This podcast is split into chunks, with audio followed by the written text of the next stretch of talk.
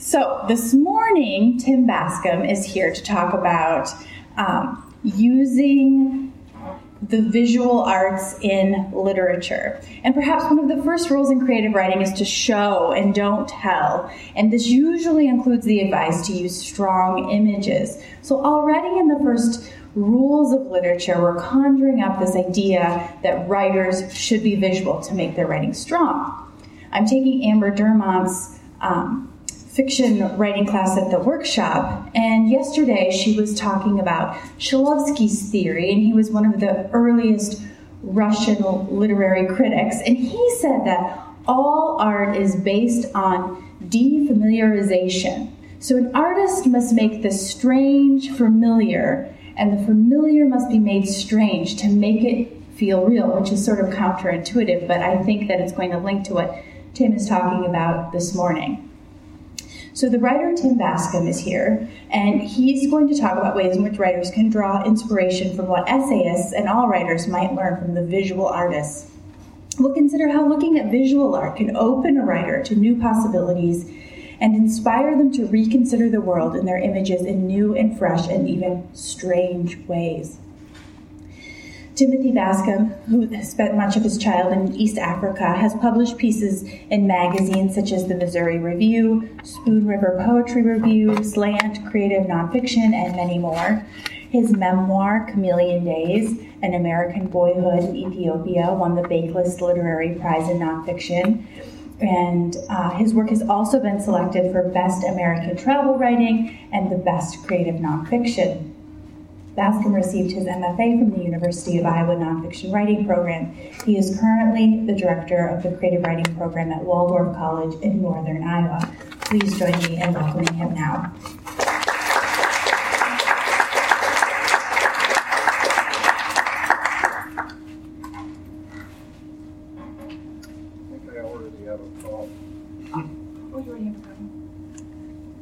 Okay, can you hear me? Yes. Good, I've got some of my technology working. Hi, Bo. um, good to see you. Uh, I, Jen, thank you for organizing all of this. It's been fun to be part of uh, the 11th hour lecture series and to do this a couple times in the past as well. It's fun to see some folks out there that I recognize from uh, classes that I've taught in the past. And uh, Jen mentioned that um, I'll be that, that, my work has been primarily in nonfiction, so I'm going to talk about that primarily from that vantage point.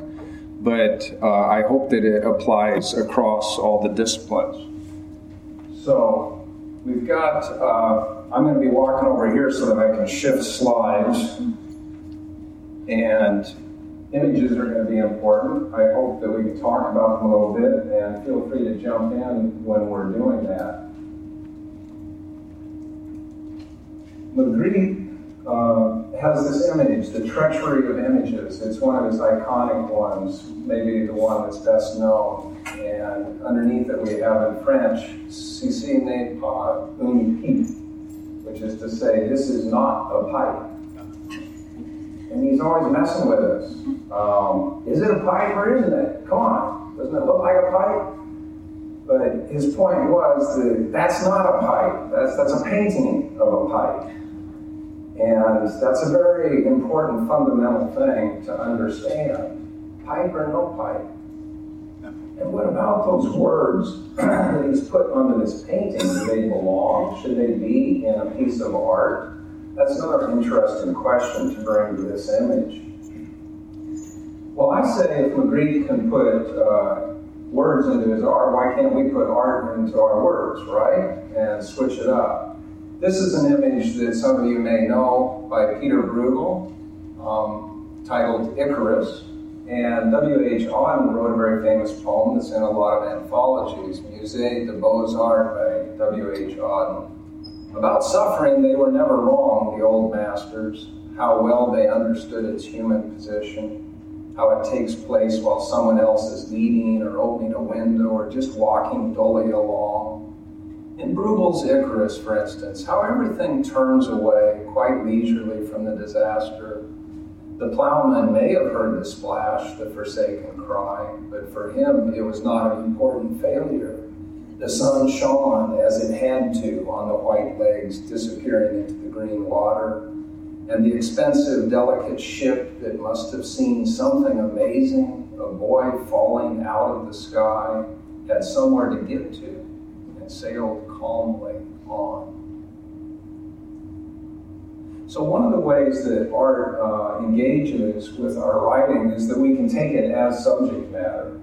And Auden says, I'm going to look at this painting and I'm going to respond to it as content, and writes what we call an ekphrastic poem. He is delightful in seeing the image and seeing something that Bruegel either consciously or subconsciously wanted to convey. I mean, where is Icarus? Can you see him? Just those tiny legs. You've been given the clue off to the right near the ship. And the ship is pointed away, not towards. So it leaves him uh, in its wake. And the plowman is busy with his work, and the shepherd is looking off to the wrong direction everybody looking away from what is really a tragic and noble and large uh, event in most literature or in most art. If you were to see other paintings of Icarus, and there are a lot of them, Icarus will always be gigantic, taking up almost the whole of the frame that has been given to him. But here, Bruegel is trying to capture something else. By the way, have somebody seen other Bruegel images? You know, there's one of Jesus going to the cross. He's uh, walking in the distance down in a valley. People are having a picnic. There's dogs running off to the side. There's a big crowd. Way off in the distance, you can just see three tiny crosses. And it's like, where's Waldo? You know, you're looking at this image, and finally, oh, there he is. There's Jesus right there in the middle with just this tiny little cross hidden away. So Bruegel didn't do this just once, and if you read the whole of the poem, you'll see he's referring to two, three different images by Bruegel. Beautiful piece of work, what we call the ekphrastic poem. So I'm going to argue, though, that content is not the only way that we can engage um, with art as writers. We can also learn about craft. Here we have this image um, that is by Alberto Castro Leñero, an artist I don't know well, but I just chanced upon when I was down in Austin and went to uh, a museum there. And I really loved his work and spent time just, you know, meditating on this piece. What can we learn from it um, when we look at it? I think to start with, what do we notice about it? Anybody notice something as you're looking at it? Don't feel comfortable. Throw a hand up. Yeah. Vertical lines and horizontal. The verticals are straight, the horizontals are broken. Great. She's saying vertical and horizontal lines, and that those are a kind of pattern that's reoccurring in the piece. The verticals, as you look at them, almost have a human feel to them. Um, these dark, shadowy figures, perhaps, that are repeating. And across them is this horizontal line that is occurring. He actually used uh, street paint, you know, that really thick, viscous stuff and painted it across these wall boards. These are actual pieces of walls that he's kept, like uh, drywall, some of them with um, the, the paper still on it, and then he's painted over the top of it. You may notice as well that there are patterns of repetition in color because we have panels that are ones that have what look like blocks on them. They're kind of a dull white, and, and, and we've got that kind of aqua green uh, repeated in the brown in the vertical lines. So we have repetition, and we have what looks at first like a mess, but is actually very organized. Um, and so it has cohesion, even though it's very fragmented. So the lyric essayist who's working in nonfiction is also presenting fragments and doing it in a unified fashion. And I think it's fun to see how art and literature are interacting with each other. I, I, don't know that that's a very conscious thing, or maybe it has to do with what era we're in, but this is happening a lot in the lyric essay. It's getting a lot of attention now. And Eula Biss is a master of that form. And in her essay, Time and Distance Overcome, she starts with Alexander Graham Bell's invention of the telephone she takes the stance of the inventors and, and the industrialists themselves, which is a very positive, rah, rah, look what we've made sort of thing at the turn of the century, back around 1900. Time and distance overcome, read an early advertisement for the telephone. Rutherford B. Hayes pronounced the installation of the telephone in the White House one of the greatest events since creation. The telephone, Thomas Edison declared, annihilated time and space and brought the human family in closer touch. And she's carefully put that last of the things that she hands you, that it has brought the human family in closer touch. That's not what I wanted. So now how do I come back down? Try to take escape once.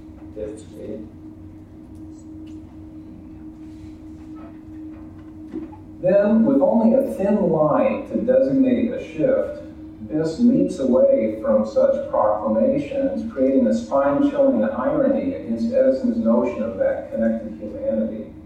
In 1898, in Lake Cormorant, Mississippi, a black man was hanged from a telephone pole. And in Weir City, Kansas, and in Brookhaven, Mississippi, and in Tulsa, Oklahoma, where the hangman was riddled with bullets. And I wish that you could read the whole of this so that you can get the full impression of what she does, switching back and forth between just factual stuff on the telephone pole and telephones and this reality of lynching. We have jumped to a very different panel with sharply contrasting color or tone. Yet the subject is still there, like the vaguely human figure in Leñero's painting, that vertical. In this case, it's the telephone pole, it's also lynching and the wires are still dangling across those poles like white viscous paint, connecting them, connecting us all in a new, terribly uncomfortable way. By leaping and creating a surprising juxtaposition, this gets us to think in a significant new way. But she'll keep coming back to those poles and making it a kind of uh, motif throughout the piece that will hold it together, even though it's fragmented and delivered in segments.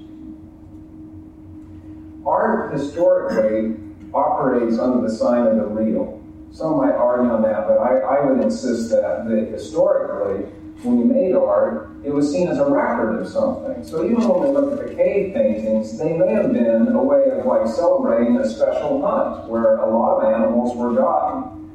Certainly, when they made these uh, museum, these uh, grave images that they put on the caskets. They were trying to capture an image of the person who had died. That's uh, the piece on the left here um, in, in, Roman Egyptian um, history. And you got your still life that looks like the real thing before we had a photograph. Look at this. Here, this is a real lobster. This is a real parrot. Um, so, art was kind of insistently forced back upon fact. You know, we're, we're, we're giving you representations of things that really happened. I know there were people who messed with that and uh, were doing very creative work, but a lot of the popular uh, populace, as they went to it, just were seeing it as that kind of record. That's why it's connected to creative nonfiction. It's a form of nonfiction in a way, where it's fighting against what people might think is nonfiction, visual art. But art is not a factual recording. To borrow from a 17th century English definition, art is personally informed and it's a work of cunning.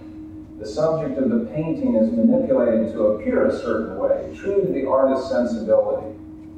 So here we have Norman Rockwell giving us Richard Nixon, and it's a very naturalistic piece um, in a warm palette of colors that is kind of muted um, and he is after a certain facial expression that suggests a kind of kind warmth in this person. Here's another image by Andy Warhol um, called Vote McGovern. And he's actually going to use words and put them right in there and see how sharp the contrast um, as he applies that mustard yellow on the lips and turns uh, the face into this kind of uh, ghastly green blue thing staring out at us and uses such harsh contrasting colors with that, uh, what is it, pinkish burgundish color down there against the yellow. What we're getting here is two very different perceptions of the same person. I'd ask you which one's true.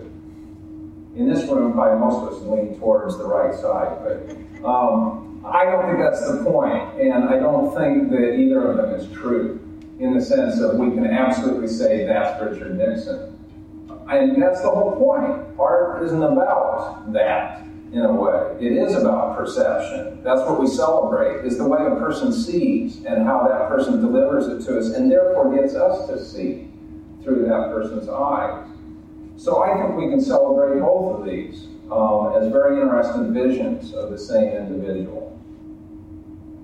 Like art, the nonfiction essay is not merely factual, though that's where it's going to get pigeonholed. Patricia Hampl insists that the true engine of a personal narrative is consciousness, not experience. In other words, it's not the thing that happened, it's the way you look at it in your consciousness. We're in love with the artist's way of seeing, not just her knowledge of a subject. We want to be guided by peculiar, unique consciousness, or to put it in a literary idiom, a specific voice. So I give you this voice. Strange crossroad towns rolled by with shawled Indians watching us from under hat and rebozos. Life was dense, dark, ancient. They watched Dean serious and insane at his raving wheel with eyes of hawks. All had their hands outstretched. They had come down from the back mountains and higher places to hold forth their hands for something they thought civilization could offer, and they never dreamed the sadness and the poor broken delusion of it. They didn't know that a bomb had come that could crack all our bridges and roads and reduce them to jumbles, and we would be as poor as they would someday, and stretching out our hands in the same, same way. All right, who is it? Who's the voice? Anybody gonna say, I know, I know? Jack Kerouac. Kerouac. Jack Kerouac. And you can hear his kind of characteristic flow, right, in the way that he's delivering this image. One of the things is how he starts with short um, de- declarative sentences that uh, then extend, and by the end he's into and, and, and. And we have this sense that, you know, it's breathless. What he's, whatever he's saying has to follow on the next sentence, on the next one, right on the heels of it, the way that he always writes. And it's a voice that we're engaged with. He's looking at the Mexican people, particularly the Mexican male, and we jump to somebody very different who's talking about the same subject, the Mexican male. The Mexican, whether young or old, Creole or mestizo, general or laborer or lawyer, seems to me to be a person who shuts himself away to protect himself. His face is a mask, and so is his smile. In his harsh solitude, which is both barbed and courteous, everything serves him as a defense. Silence and words, politeness and disdain, irony and resignation. He is jealous of his own privacy that of others and he is afraid even to glance at his neighbor because a mere glance can trigger the rage of these electrically charged spirits. In this case, anybody know who it is? I think this is a tougher one.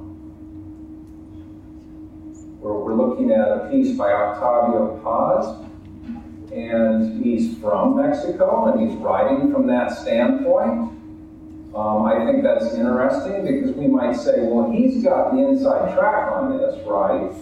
He's lived in the culture. Whereas we got this tourist Jack Kerouac blasting through on a bus, making his observations.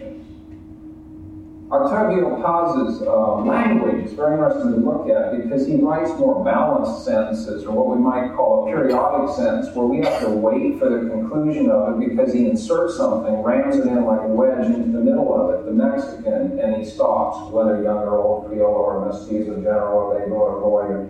Seems to me to be a person who shuts himself away. You see what I'm talking about? He inserts that in there and balances out in an interesting way and makes us wait and uh, he's doing a different kind of language that feels a little bit more parsed, it feels more measured, stately. So his tone is affecting how we're experiencing it, and it seems to uh, mimic or imitate the very thing he's talking about, um, a kind of uh, reserve that he's observing. And yet, I would argue that whether he, I wish he could be here and talk with us about it, but even he is probably bringing himself to what he's looking at. So, you know, how much of it is that that's exactly who the Mexican male is, or how much of it is that that's what Octavio Paz is himself and what he imposes onto his subject, or what he sees? That's kind of interesting to think about. But both of them are presenting very interesting images of the Mexican male and making us want to read more, I think, because of that unique voice, that perception they're bringing to what they're looking at. And that is what creative nonfiction can do. And art's doing it too, thinking perception. So as one of the more factual, that's a good question, is that even the point?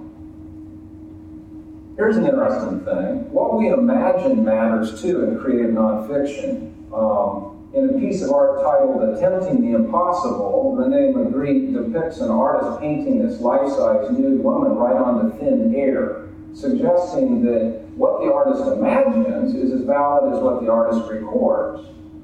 Right? What he can think of matters as much as what he can look at and then record. So here he is, out of his mind, imagining her into being um, in thin air. If you think about it, when you are thinking, your thought is fact, right? If you thought it, it's real. It happened, right? So, in some sense, creative nonfiction um, has that too, even if it's something you just imagine. It's still real.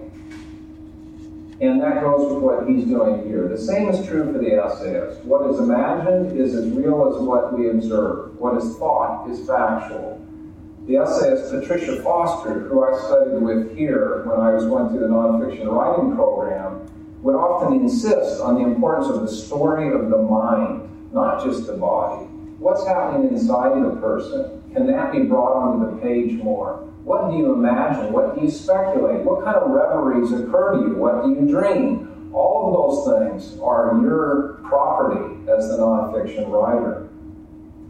Now, I think Virginia Woolf is kind of like a demigod in the array of nonfiction writers. She's incredible. And she shows how we can trust our imagination. This is from an essay called Street Haunting, where she's out on the streets of London haunting them, just enjoying, savoring everything that her eyes are bringing in. And she's giving her perception of reality as she does that walking. Let us choose those pearls, for example, looking into a shop window. And then imagine how, if we put them on, life would be changed. It becomes instantly between 2 and 3 in the morning. The lamps are burning very white in the deserted streets of Mayfair. Only motor cars are abroad at this hour, and one has a sense of emptiness, of airiness, of secluded gaiety. Wearing pearls, wearing silk, one steps out onto a balcony which overlooks the gardens of sleeping Mayfair. There are a few lights in the bedrooms of great peers returned from court, of silk stocking footmen, of dowagers who have pressed the hands of statesmen. A cat creeps along the garden wall lovemaking is going on sibilantly, seductively in the darker places of the room behind thick, green curtains. But what could be more absurd? It is, in fact, on the stroke of six. It is a winter's evening. We are walking to the strand to buy a pencil. How then are we also on a balcony wearing pearls in June? So she messes with us. She takes us so far into her reverie that we start feeling like it's happening, you know? And then she's like, oh, wait a minute. I'm just out walking. My excuse is I have to buy a pencil. And she's trying to find a shop where she can get one. And the whole story is as flimsy as that. She keeps walking until in the end she buys her pencil. But for a long time, we really enjoyed going on that walk with her and seeing life the way that she sees it Sometimes I think tone trumps idea, particularly in our era, particularly with the lyric essay. By showing that the painted image was not the thing itself, Magritte was helping to open the door for other artists who were discarding the subject altogether, at least in the traditional representational sense. So new painters were feeling free to express themselves in abstract terms, and we've got Kandinsky here on the left side for you, um, who loved music and was often trying to compose art that would somehow express what he felt when he was looking at music. We've got Jackson Pollock, who you, you, may know well, you know, is wandering around on canvases on his knees, you know, and swinging buckets of paint just to see what happens and trying to create something that was a kind of impression that came out of that. And uh, then Kline, who uh, some people think, you know, was in some ways expressing something that came out of his childhood in the coal district in Pennsylvania with his dark black against white, making just these gestural slashes that for him were true and captured um, an emotional tone, an experience that wasn't just about a fact of some sort. This is a piece um, that you can see if you go to Colorado Springs to the museum there, and um, it is by Arthur Dove. Uh, I'm arguing that um, cerebral recognition, you know, of what is representational, the pre- presentation of an idea is not maybe always the main point of a nonfiction piece. That sometimes there's something more sympathetic and emotional that we're after. And in 1929, it's interesting to me that he was painting the same time as Magritte. Um, he painted uh, this piece, uh, and it's less representational than most. He was on a boat um, next to Long Island. He was hearing those big foghorns um, of the ship, sometimes in fog as they passed by. It had its impression on him, you know, it trembled his body, it made him feel a certain way. He wanted to capture that. What is that? You know, so he tried to paint that foghorn sound right onto a kind of wet, misty atmosphere, and this is what he came up with, these sort of flower balloons or trumpet bells or whatever they are that are uh, suspended in air. This isn't a great image of it, but kind of wave-like um, surfaces underneath and the gray tones behind it. So he listened and he captured these deep musical tones. He conjured up that soupy sky and later he said that this was a sequence of formations rather than him trying to form an arrangement of facts. So, emphasis being that he wasn't just driven by fact. I think the essayist can also reach for a tone rather than an idea. And Lia Purpura is somebody who's getting a lot of attention now as a lyric essayist. She describes the New Jersey storm clouds she ends up quoting a gunsmith, weirdly. Well, how about that for a jump, you know, from Clouds, who said to her that he could give her almost any metal coating that she would like on a gun. Any metal coating. And so she was intrigued as she's thinking about these clouds, and this is what she writes almost anything I would like. As to this sky is variously compounded, concussive, concupiscent, and oh, can be layered with names transcendently. It's the rivery color a silver spoon turns when held in a flame. It's the color of a well used plumber's wrench, a perfectly battered railroad tie. I try on a burnt spoon sky below a sky where we sat down under wrench colored clouds before the sky opened and a rain as hard as railroad ties fell. It's the color of a cataract, which, very like promontory, is not much in use, ever nailed as both are to the 19th century provenance of the Lake District poets. It's a kinked, intestine gone, bloodless, pale sky, translucent, unfeathered, fallen chick silver, powdered zinc, stripped olive pit, dirty kid water in a porcelain tub, colloidal and swirly as milk in tea. I just think, wow, what a use of language, huh? Um, to read a whole essay, for some it's not your cup of tea. um, it may be or it may not. It can be difficult to stay with. But it's about tone. It's about creating a kind of impression, a feeling, a mood. And that sometimes may be enough we really feel pulled into this storm that she is trying to recreate with this wet, dark, swirling atmosphere. And I think sometimes that can be enough. If you'd like to look a little bit more at what I'm trying to convey here, there's an article that's come out. It's a little more tightly written um, that has some of these same images. And you can get that at this website. It's an online journal called Assay, which uh, is to weigh. and goes with the term essay, which is to try or to weigh something. So uh, there's a website there that you can go to, and the, the article is As I See It Art and the Essay. I have a couple more images that we can look at and talk a bit about, but I'm going to first ask is uh, anybody struck by something that you want to chip in? Or do you want to take fisticuffs with me on, on this subject? Do you have a, a difference of opinion? Yeah. I just wondered, um, it's interesting to notice these, um, you know, compare compare these um, traits and these artists. I just wondered, is there a way to directly use art in when you are writing, as opposed to just comparing techniques? Like, you, like looking, it directly in your writing? Like looking at, you ever look at a piece of art about something you're trying to write about to help you um, form your your own impression and and express your own impression. Absolutely. Um, do you tend to write more in fiction or poetry or nonfiction or lately it's drama? fiction. More in fiction. Um, I remember in graduate school looking at one of the Bronte sisters, Charlotte, I think, in one of her novels, and seeing that all the way through it were paintings that she was putting into domestic spaces and describing. She was using them as a, a, a way to help us get tone, sometimes uh, create kind of symbolic situations. And she would also frame things because she was so accustomed to it. I think she was an artist, and that's what I found in my research, and done a lot of painting.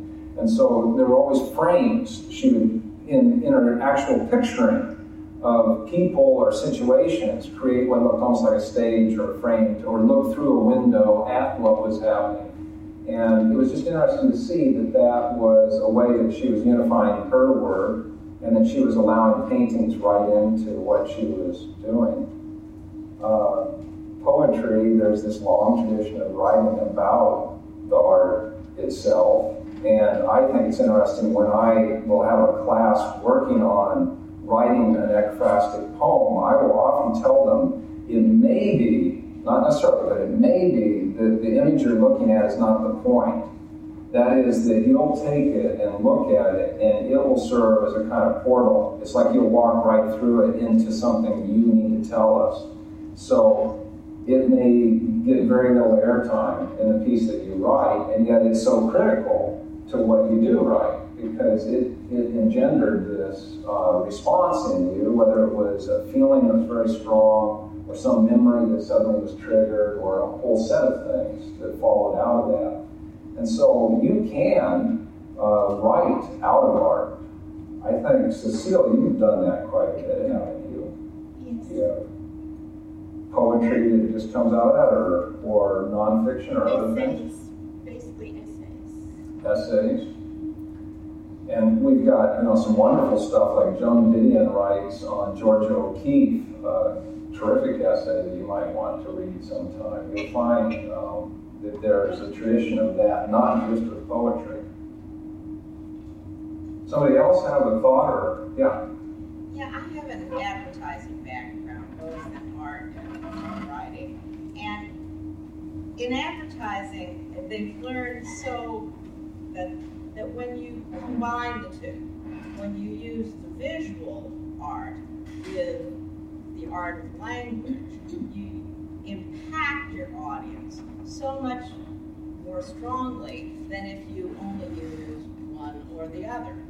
Um, at times, I think this may be a reason that things like television and movies and the internet are moving forward uh, greatly in popularity, especially by the young.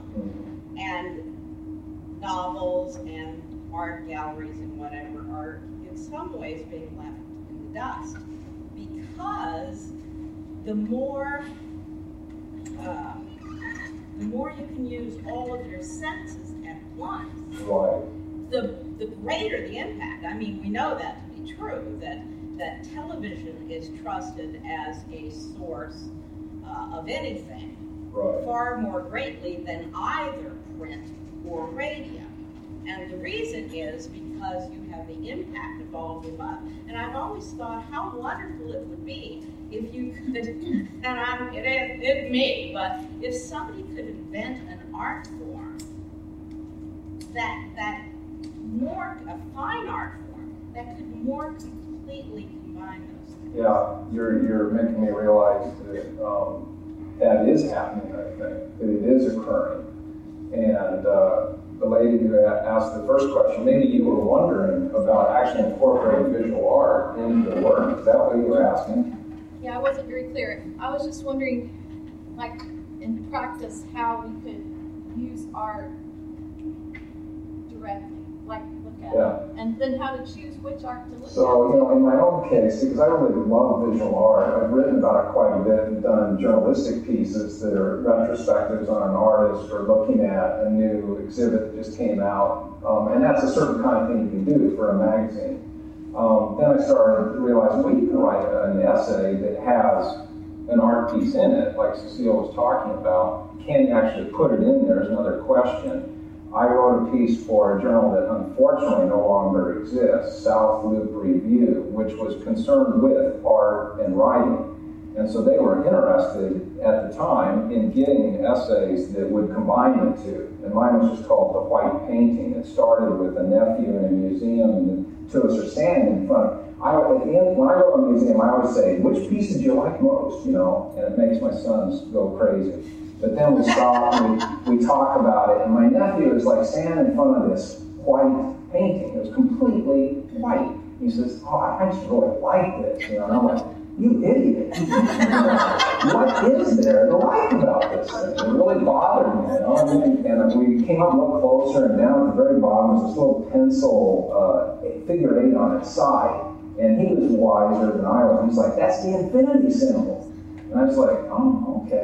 You know, and so I started looking at this squeegee white paint that couldn't be a countertop. And it just got me thinking about how it was capturing something that is hard to express. Um, and then I started thinking about paintings that I like by some people who give me a little more to work with, you know, like uh, Rothko with his big color fields. Um, and he's considered a spiritual artist. And that got me thinking, because I was raised in a hyper religious missionary family and I've always struggled with this. How do you express the spiritual in imagery? You got your pre-Raphaelites giving you these, you know, photographic, sumptuous images of, of Peter washing the foot of Jesus. You know, no, Jesus washing the foot of Peter. I think is the way it is. He's demonstrated to him. Um, and to me, they always seem like overripe fruit and also like that's not them really. Um, I was suspicious of them, and yet those color fields did something to me spiritually. You know what I'm saying? So I wrote about that, and I put the images in, and I think that's happening more. But there are these agents who are the scum of the earth who make you pay hundreds and hundreds of dollars for each image. And I don't think the artists are getting any of it. Like Rene Magritte's not around to care about the money, but they're still just pulling it in for themselves. And it's for the museum somewhat too, but it's just way over the top. So on most recent, on this article, I was having trouble getting rights to use the images for the article. Uh, running up the bill, you know, it was 250, 360, 450. And I'm thinking, I'm not even getting paid for this. So I can't do it. Um, we can only put links in so people can go over and check it out. Then we got comic art, which is a big thing that's happening. And people are getting really intrigued by how you can tell a whole story, novel or nonfiction, like Alison Bechdel with um, Fun Home. Great story. I mean, this is classic literature that has imagery all the way through it. People are figuring out a savvy way to bring the two together. Then we've got documentary, and with it, what we call the photo essay or the video essay. These things are happening. People are figuring out how to integrate the two, and I just hope it'll keep going. I was just going to mention Born Magazine, the online Which one? Born, B O R N, B O R N, Born Magazine. online where uh, a poet and a graphic artist collaborate on a piece. So that's another This is good to know about. And so they always have a piece that is poet and artist collaborating. Anybody else know of uh, initiatives like that you want to add? Prompt Press. Prompt Prompt Press- Press, and Press? it's, yeah, it's coming out of Iowa City. Yeah. out of Iowa City also. Yeah, image and um, and it can be any kind of literary artist. Yeah, okay. You something? To, you know, I- I'm going to show my age now, but just to go back to the comment about television and the, the, the combination of, of visual media and sound and words and everything having more of an effect on people, just to play devil's advocate, I think the, the other side of that makes me kind of sad because I feel like there's a part of our brains that are just disintegrating. The part that that does that that, That engages with the work. that yeah that used to do that for uh, uh, Bronte or She's saying, you know, there is the flip side that we get so concerned with the imagery and it's being presented that it's kind of like a shortcut. We're forgetting how to just read and to let our imagination do the video in in our inside ourselves, right? In essence, uh, that is the flip side of it, um, and we, we we've become very uh, dependent upon imagery. Certainly, my sons with their cell phones um, are constantly engaging with imagery, whether it's Instagram or, or videos that they want to watch or YouTube. Um, gaming itself, which has become an art form of, you know, in its own right. Somebody back there was going to say something. Yeah, you got to shout. I'm definitely one here. I took writing class years back when MTV first came up, and um, the, the teacher was really um, kind of upset because when we used to hear songs, I'm dating myself also, but we would hear songs in our own, own imagination, Yeah, would um, make all these images, and I kind of really got what she meant and exactly what this lady, you know, what the other lady saying. It just empty. I start. I quit watching it because it was just like so forcing you to have all these images. When it when I was, you know, people that grew up with radio and just music, and then you know, no images. Your imag- I, I agree. Your imagination really like wow. But I also think a lot of this is good too. it can rob us of that experience of doing the imagining. Yes, I'm just wondering if you know Virginia Woolf's essay "Mark on the Wall." if what? You know Woolf, Virginia Woolf's "Mark on the Wall." It's um, it, it's, it's it's just it's called "Mark on the and the entire piece is spent for not getting out of the chair to figure out what something is over there, just until the very end of the piece. And I was thinking about that. Yeah. keeping the act of imagining the play for an entire swirly, beautiful Wolverine. So Virginia Woolf writes a whole piece that's called A Mark on the Wall. A mark. A mark on the wall, and all she is doing is looking across the room at that mark and uh, perceiving it. Yeah, trying to guess what it is. You get what it is at the end. Yeah. Spoiled. Yeah. But, um, in the meanwhile, the piece is really about what happens when you can't quite make something out and the brain is. So I, I just thought that really well what you're talking about. She, like I said, is she's you know divine. So she's well worth reading, and I think perception is so important to her. In street haunting, if you go through and you look for any reference to the eyes or anything that is related to vision, you'll find uh, about 40 references um, that are all you know different uh, synonyms um, for vision or sight or eyes running through the whole thing. And the piece is, though it seems to be just this silly walk, about perception itself and the importance of it. Uh, to go back to the two paintings of Richard Nixon, Yeah, what to me was so interesting about them is as different as they are and as different a feeling about him that they convey, they are both undeniably Richard Nixon. yeah, And nobody of a certain age would not recognize either one of them as such. So, is was it the artist's job to represent Richard Nixon or to Oh. convey, you know, maybe the first one was when he was younger, um, when he wasn't, he didn't represent the evil that we associate Yeah, with him. exposed that way. And that's our job as writers also. Uh, it's about point of view, really. Right. I mean, 12 journalists could write an article on the same factual event that took place, and the words they choose, what they leave out, what they put in, what they put first, what they call the article, where it's placed in the newspaper, who they quoted, all adds up to those two different paintings of Richard Nixon. Yes. And all 12 of them probably did an absolutely serviceable job of reporting the event. All are valid. Uh, there are literary critics who would argue that we will know the subject better in community for that reason, Yeah. because we'll have these different perceptions, and if you put a whole circle together, then that circle of perception will probably provide more of the truth, if that's what we're after, so to speak, um, by getting the whole collective look. And if you think about yourself, if you were to stand, if I was to stand in the middle of the room and you were all to look at me, you would be seeing things I myself can't see, right? You know, I'm like, I don't know what that looks like back there. Um, so there's a way in which I think that circle of perception um, does really work. Yeah, Joy. Are there guidelines to use or um, helpful things to consider if when you're attempting to write using art? For instance, like if you look at the piece you have up here, you don't want to veer into a critique of it or a description of it. That's not interacting from a writing standpoint with it in the way that you're thinking creatively. But like, I mean, you could look at that and go, oh, isn't it great that he's looking at an egg and drawing a bird? There's metaphor there. Right. But like, so are there guidelines when you attempt to do this to keep yourself kind of in a lane where you're like still? I don't know how to finish that. Well, I think that I think it is valid for you to critique it, and I think sometimes it's interesting to have the person engage with a piece and say it's wrong, um, and and then deliver a different perspective on the same thing. I think that's fair too.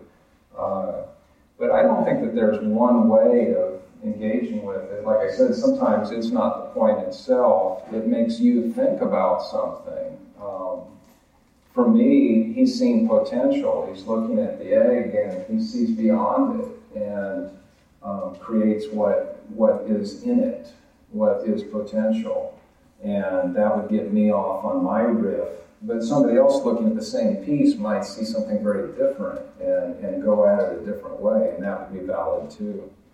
I'm going to show you just real quick, as uh, closing last thing, one or two more images that I think are fun. For fun, what can we learn from this image? Have you seen this before? It's pretty well known by a photographer named Elliott Erwitt.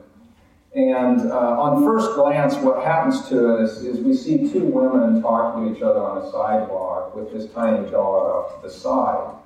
And he has duped us um, because he's gotten down on his belly and he's looked at this image from that vantage point. He's also included just enough of the chest of the dog to create what looks like another skirt.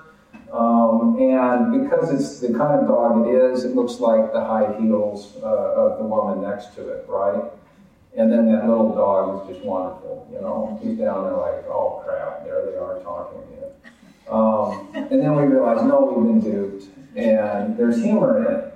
So a couple things we pick up. One is the angle of vision is very important. And when you can find a fresh perspective, a new way of looking at things from a different angle, you're going to create good art, whether it's written or visual. What can we get from this? On one side, we see a painting by Charles Wimar from 1853 about the abduction of Daniel Boone's daughter.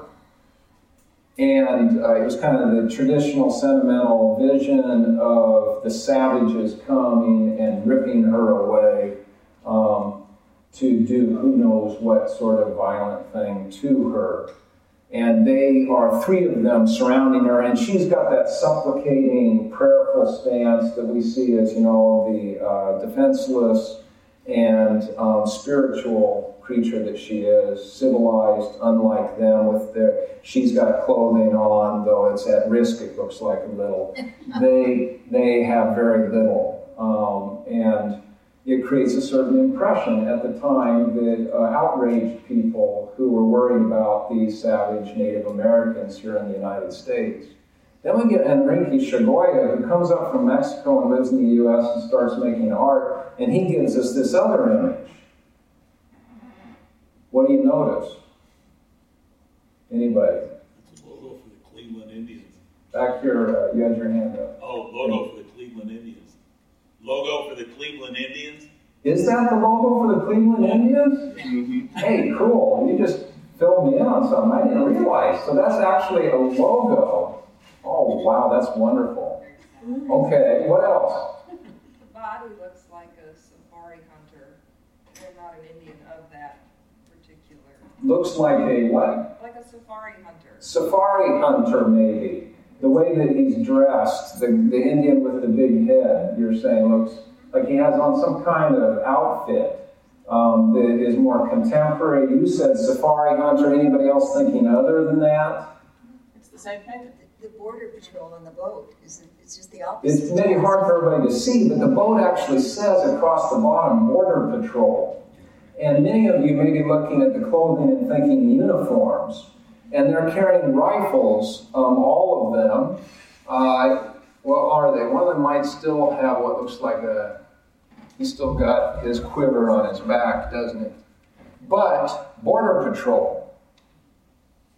Well, that really changes things, doesn't it? And when you look up top, then you got more words illegal alien. Chagoya is saying to us here are these three men doing their job, just like our people do their job down at the border, making sure that those immigrants don't come across. Um, he's saying, well, who was here first? And what was their role? They found this illegal alien. What was she doing here? Let's get her out of here. She doesn't belong. Deport her. Um, one of the things we pick up from it is that you can quote. That's what we're seeing here is a quotation. And in your writing, quoting is a good thing sometimes. To refer to something that is well known, but when you do it, often look for what is cliche and turn it on its head. So that you're now giving us a new and fresh perspective on it. So, like Tobias Wolff writes an essay called The Last Shot, and in it he's outraged because he's helping his son on a paper, and his son is quoting George Orwell, who says it's a good thing to die with one's boots on. And Tobias suddenly is like, What the hell? That, because he loves Orwell, would he really say that? Because Wolff actually spent time in the war, and he actually saw people who got blown out of their boots. And so he tells about a close friend, and he makes you really like this guy. And then that guy and he jump out of the plane to parachute down towards war. And that's the last image. And he says, Are we having fun yet? And he's singing some high pitched song, and they leap out of the plane, and that's what you're left with. And he's making you engage with that question Is it good to die with your boots on? To just suddenly be gone? And he speculates, what would life have been like for that friend had he lived? What kind of, how many children would he have had? What would they have done together? Would they have played baseball? He creates all of that that was gone because of this notion that it's good to die with your boots on. Let's just, you know, go out there raw, raw, and get it over with, maybe. So he takes something and he quotes it and he turns it on its head and makes it a very good experience. Last image, and we'll quit here. This is Albert Bierstadt. Anybody want to take a stab at something you learned from it?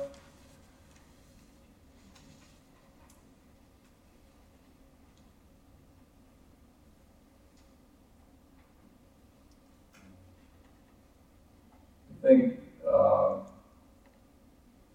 maybe one of the things that you're noticing as you look closely at it is just high contrast. You got big area of darkness, big area of light. And we look for that in our writing as well, otherwise it's monotone. The other thing is there's foreground and there's background. We need something to look at. Even if we're getting something that's very delicate and beautiful in the background, we need to know what the story is, so to speak, sometimes. In this kind of painting, at least. And sometimes in the kind of writing that we're doing. And another thing that I think you can get from it is that it's okay to exaggerate. Because if you were to look at actual photos of Puget Sound um, you would find at that time they weren't as dramatic as this. And you would find that's true of all of Bierstadt's paintings, whether he's in the Yellowstone National Park or looking at the Tetons, he's always exaggerating. And uh, through his exaggeration, he's bringing us into the magnificence of it. In his case, he's all about what is sublime. We may not be, but he's accomplishing it beautifully because of that exaggeration. So sometimes, even with nonfiction, we do um, exaggerate. That's it. Thanks for coming. And does anybody, there's like one question here. People need to go find. Yeah. Another way of looking at exaggerating is in visual arts, it's the focus. Only 10% of your visual field is in focus at any time. And you see that focus, and the rest of it is hazier. So you can really, if you do what he did, maybe it's not He's helping exaggerating. us to do that It's- focusing? Yeah. So he- he's recreating, and okay, it's a storm and there's Yeah. motion in it, but your visual field only has 10% in focus when you're looking at your eyes. And any artist, when they make a composition, they have to decide what's in focus and what isn't. If it's all the same focus, it flattens out and it's boring. So it's Yeah. like pacing or Yeah, anything yeah. like Thank you. Great comment. I think we'll stop there. And if you want to talk more, I'm glad to talk a little bit.